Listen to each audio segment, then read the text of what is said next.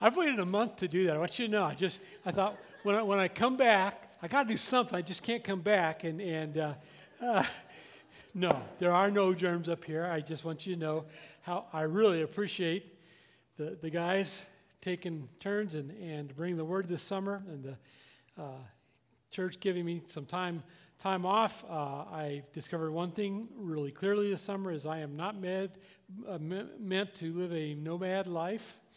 Am we saw some good friends that I haven't seen for years, spent some time with people that we need to spend some time with, but it is good to be back. I just want you to know that.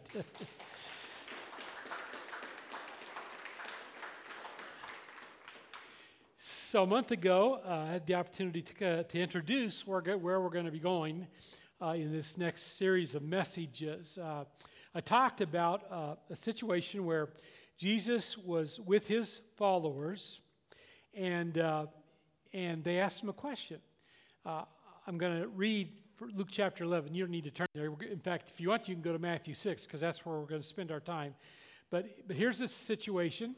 We're told in, in Luke chapter 11 that one day Jesus was praying in a certain place. And when he finished, one of his disciples said to him, Lord, teach us to pray.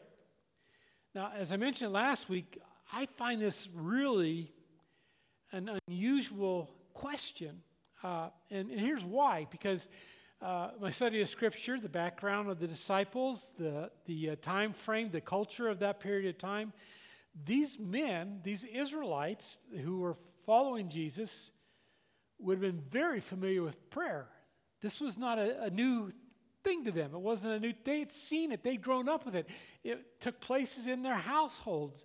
Uh, they, they probably, on, on many occasions, saw the religious leaders as they would stand on the street corners and call everyone to attention and pray out loud so that everyone could hear. So, this was not something that they weren't familiar with. They were very familiar with prayer, it was part of their upbringing, their personal and family lives. Uh, we're not told what day this was.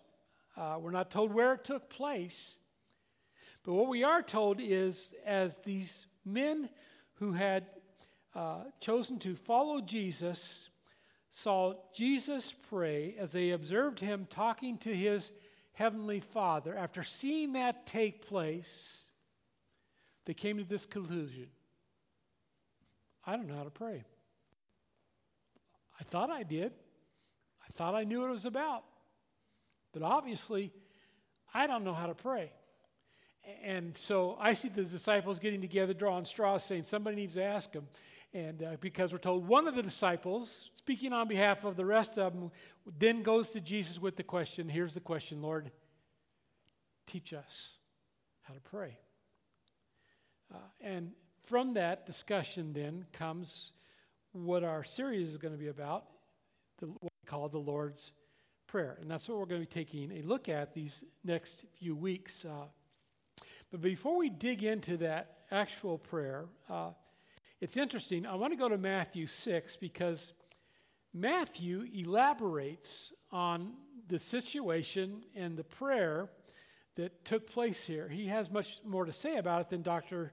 Luke did. And, and so I want us to, to spend our time there. And, and uh, before we dig into that, let's just pray together.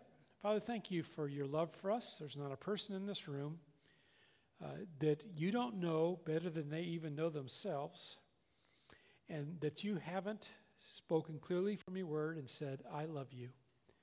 You're important to me. I want to bless you.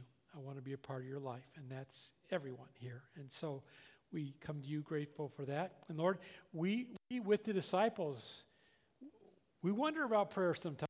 We, we wonder what it's all about and, and, and how are we doing it right? Uh, we understand the question. So guide us as we look through these verses together and look at Jesus' response to his followers. Uh, thank you for this opportunity. We pray these things in your son's name. A little ma- background about Matthew. Uh, you, and you probably already know this, but one of the things that we're told about Matthew is that Matthew's vocation was he was a tax collector, which meant he worked for the enemy. he worked for the Roman government, the occupying territory. Uh, uh, he was not on friendly terms with his fellow Israelites. Uh, and if he was like a typical tax collector, he took what the Roman government required for him to take, but then he added plenty more on for himself and probably was a wealthy man. Uh, most tax collectors were pretty wealthy, but at the cost of being ostracized from their family, from their community, uh, from their fellow Israelites. Uh, that was Matthew's situation prior to becoming a follower of Christ. And then he becomes a follower of Christ. And, and I wonder, because he gives us a lot more details, and I wonder if it doesn't have something to do with part of what was going on in Matthew's own life. Uh, something about the Jesus response uh, to this question, uh, something about uh, the things he had to say struck a chord with Matthew. Matthew was used to being the outcast. He was not invited to Christmas celebrations. Well, they didn't have Christmas celebrations back there. He was, Jesus hadn't been born yet. Well, he was born, but there was a Christmas celebration. But he wasn't invited to the family get-togethers, the birthday parties. The uh, he was left out and and had no sense of belonging. And then the, Jesus is going to say some things in this prayer that are going to say to Matthew, "You do belong. You belong."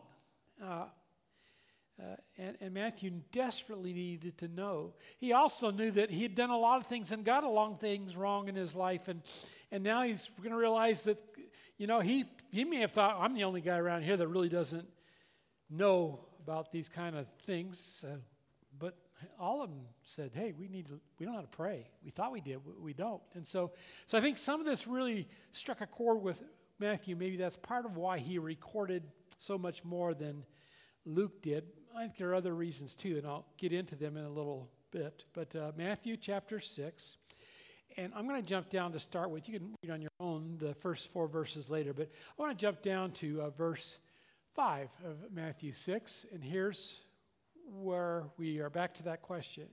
And then Jesus answered. And when you pray, Jesus is talking to his disciples, do not be like the hypocrites for they love to pray standing on the street corners to be seen by men.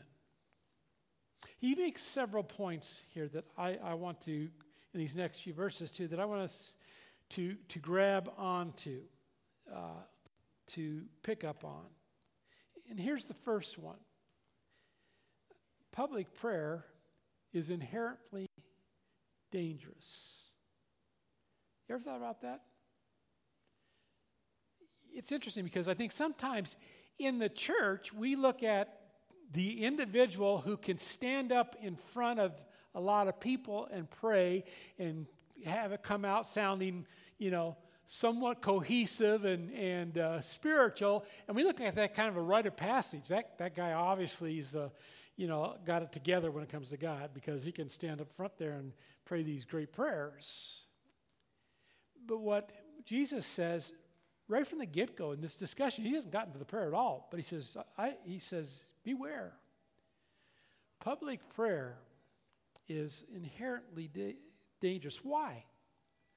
Well, it's, you probably put the dots together, it's not hard to figure out, but something about public prayer uh, makes you too aware of the public.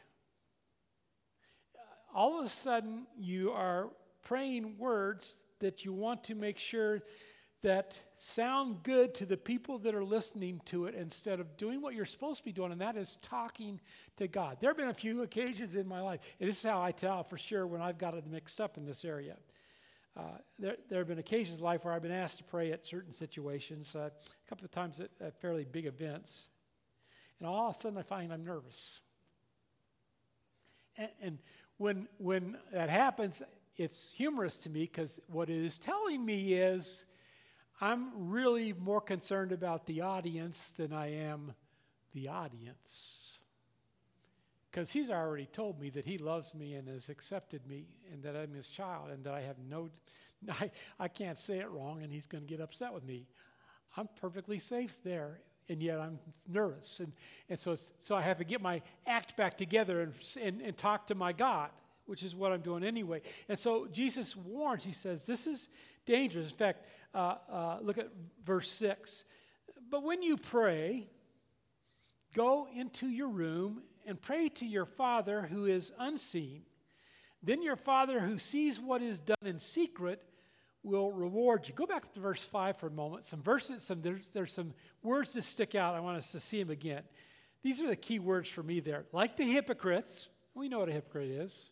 You know, uh, say one thing, do another. But like the hypocrites, for they love God, I love to be seen. And, there, and there's the danger that he's warning them about, even before he gets into talking about giving them instruction regarding prayer, is, is that, that this is a danger. Now, it's not saying it's wrong, it's not saying it's sinful. There are plenty of examples of individuals in the scripture standing and praying on behalf of the people to God. But he is saying, be careful.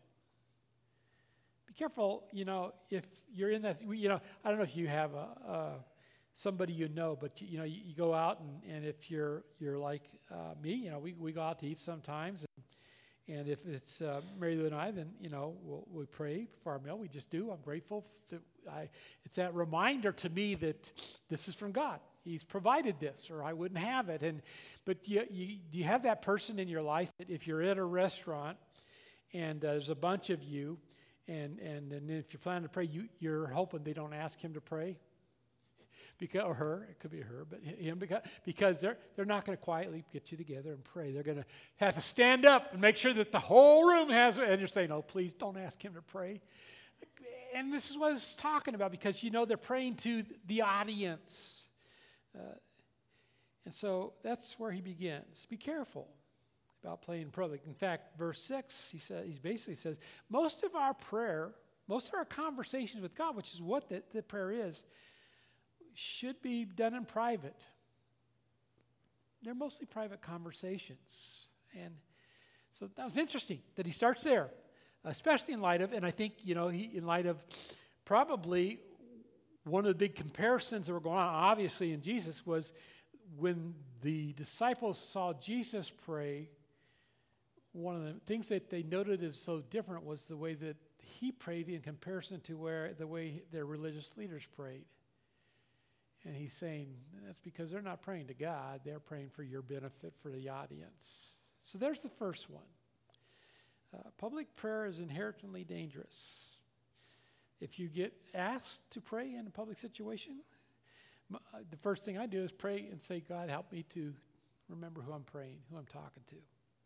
Not no earth shattering thing there, but something to weigh over. So let's go on. Uh, then we go to verse 7. He says, And when you pray, do not keep on babbling like pagans, for they think that they will be heard because of their many words. This is a really interesting statement. And, you know, I, I might this might be a little painful, this, this uh, next part of this conversation. Uh, for all of us, maybe, or for a lot of us, especially if you're brought up in the church in a religious environment. And especially in light of the Lord's Prayer that we're going to be studying together, because Jesus says at this point that when it comes to prayer or praying, and he hasn't even got into the prayer yet, he says to be very careful. He says this He says, mindless repetition is not praying. Mindless repetition is not praying. The, the Greek dictionary says that the word that's translated babbling in the NIV, it's translated uh, repetition, I think, in the King James Version, but, but the Greek word means to repeat the same things over and over.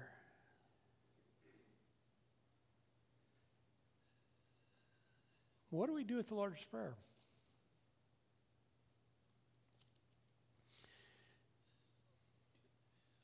This is just my, this is no uh, formal survey. This is just my uh, witness, I guess, as, as I've been brought up in the church and been in situations hundreds of times where the uh, Lord's Prayer has been quoted. And I, I think that 95% of the time, people are, are mindlessly repeating words. You think maybe Jesus foresaw a problem before he lays out this prayer and he's saying, okay, this, I'm going to give you an example, a model of how to talk to God. But let me tell you right now, before we get going, be careful. Be careful because mindless repetition is not praying, it doesn't honor God. Uh, you know, memorizing some words and just repeating them, and that's how I hear lots of times. We're going to say Lord's Prayer, Our Father which art in heaven, hallowed be thy name, thy kingdom comes, thy will be done. And, and it's like, whoa, wait a minute, are you thinking about what you're saying? Do you even understand? Do we even understand what we're saying? That's what we're going to spend time walking through here is understanding what's being said because there is a wealth of very important things that we need to know about God found in the Lord's Prayer. This might sh- be shaking us up a little bit uh, if we've had a religious background. But he warned in advance I'm going to give you a prayer, but be very careful not to get in a posture where you mindlessly repeat this prayer over and over again uh, without thinking about what you're saying. Now, does that mean that I'm sh- saying you should never repeat the Lord's Prayer? No, I'm not saying that. Like I say, when we spend some time walking through it, you're going to find it's just, it is a wonderful prayer. And it's going to give you, you and me both, some just tremendous insights into talking to God and how we can talk to God and the things that we should talk to God about. Because uh, last time, that's what we don't know. It's like, I don't know what to talk to Him about, you know. I, I got a list of things. Lord, do this. Lord, do that. And and it's going to help us so much in that area. Uh, I, somebody I can't remember, probably one of you, recently said to me, I, you know, I really enjoy doing the Lord's Prayer when I'm walking, and I'll walk and I'll talk to God and I'll walk the Lord's Prayer. When you're thinking it through, that's there's nothing wrong with that at all. But be very careful. He's warning in advance. He's saying, be careful about this mindlessly repetitious repeating of this prayer. Here, here's something that's interesting. As significant as the Lord's Prayer has become to the church in the church age, have you ever thought about the fact that it's not even listed in two out of the four Gospels? Two of the Gospel writers didn't even take the time to record it. Uh, that's kind of interesting. And then you go to Luke, and Luke, who's writing uh, a few years after Matthew, he, you go back to Matthew's version as he, as he quotes Jesus, and, Luke's, and Luke leaves bunch, some stuff out. He doesn't even go through the whole thing. There may be something to be said to that. In, in just recognizing that uh, this model prayer that God gave us that is so important, so significant, or wouldn't even be in Scripture, still has its place, and be careful that you're using it in its place in the right way. Uh, so, one more thing, one more warning, warning uh, observation I think we need to make to Jesus, not us. Jesus said and made before he ever even started talking about the prayer itself. And, and it's found in, in uh, verse 8, and I think I got to skip some slides here because I did that last time too. I got ahead of myself. There we go. We'll get there. Okay, verse 8. Do not be like them, those, those hypocrites, those other people. For your Father knows what you need before you ask Him. So here's the third prayer does not inform God. You're, you're not informing God of anything. Prayer is not our chance to catch God up on what he missed today. You know, he's got a lot going on here, and he might have not noticed those details in my life. So, God, I just want to tell you about it. Uh, it's, this is not our chance to, to inform God. Uh, some of you worked in a hospital environment or work in a hospital environment, and so you know about the change of shift. What goes on changes shift. The, you know, if you're uh, in nursing, uh, the, the nurses that have been on shift gather together with the nurses that are coming on shift, and then there is an exchange of information. Uh, this patient needs this, they've had this medication, watch out for this, we've had some problems in this area today. And, and so there's this exchange of information. Prayer is not a shift, change of shift report. God isn't in need of us informing Him of what's going on in our life or the world around us or what the need. That's, that's not what prayer is. It, God doesn't need the information. At this point, though, you might be saying to yourself, and I wonder if the disciples weren't right about now saying to themselves, okay, wait a minute. If prayer is dangerous and, and often done wrong, and God already knows it anyway, then why am I bothering? Why even pray? Why even take the chance of doing it wrong, you know? Uh, and, and I would respond to that a legitimate question, I think, with in two ways. Number one, first of all, prayer is obviously important for us to be a part of, to participate in, or Jesus wouldn't have taken the time to say, hey, let me talk you through this. So it's a big deal. He took the time. He didn't say, oh, come on, guys. Uh, it's dangerous anyway. Don't worry about it. No, he says, okay, let me, let me, with some precursors, let me walk you through some things you need to know about prayer, some, some instructions regarding prayer. And, and God wouldn't have made sure that they were recorded in Scripture for us if it wasn't that this is, isn't a very important thing, these conversations with God. Uh, and we're going to find out, secondly, as we study, walk our way through this prayer, we're going to make some wonderful discoveries. This is, this is going to be, I think, uh, for me, it has been in studying it, just some information that you're going to find that is so practical, so valuable, so encouraging and uplifting and strengthening as you think through God, what Jesus says, hey, here's the things you need to walk through with your Father. So, next week, we'll start digging into the prayer.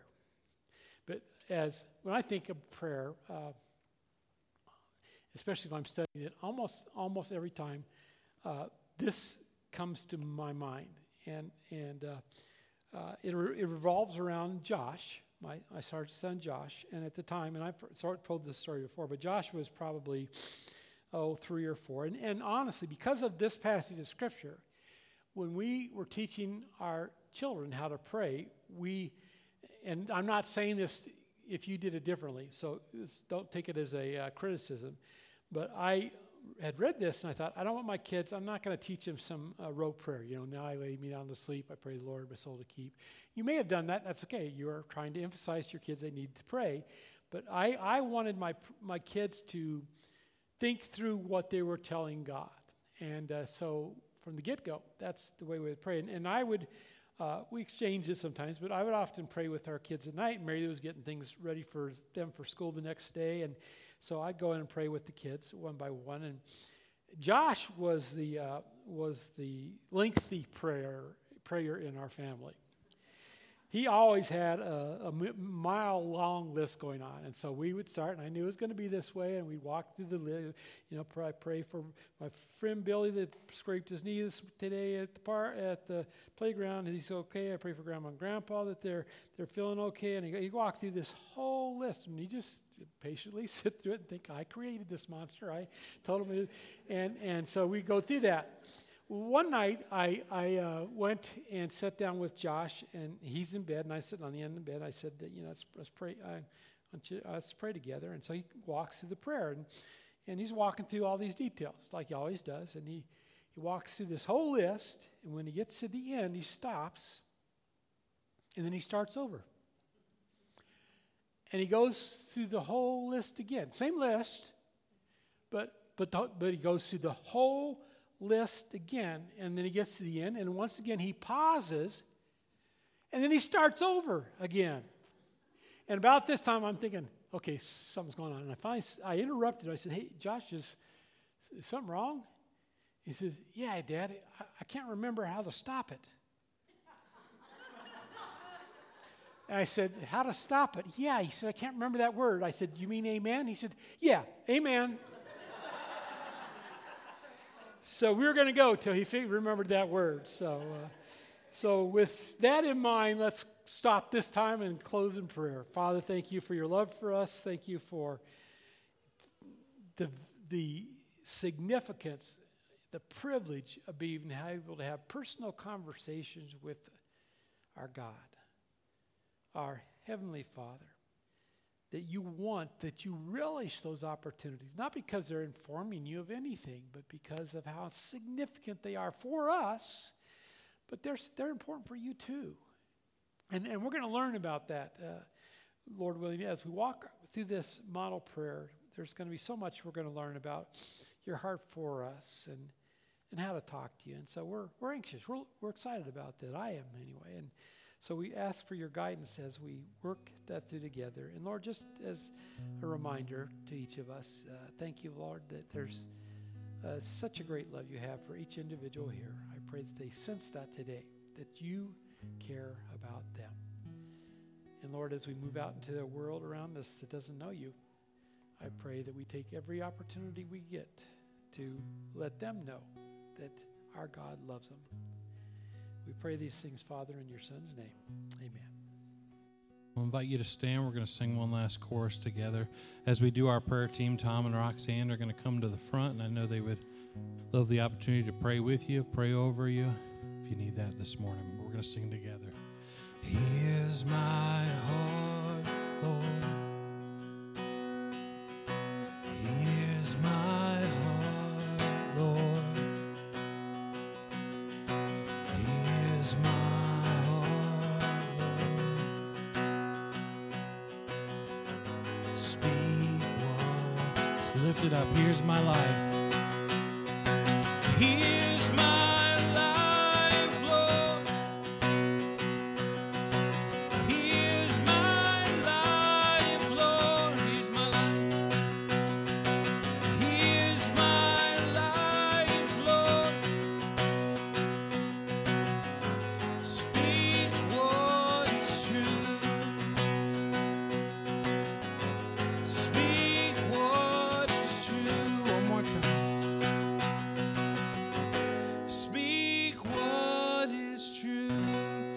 Thanks for worshiping with us. Don't forget, we have a potluck after this service. Have a great Sunday, a great week. We'll see you next time.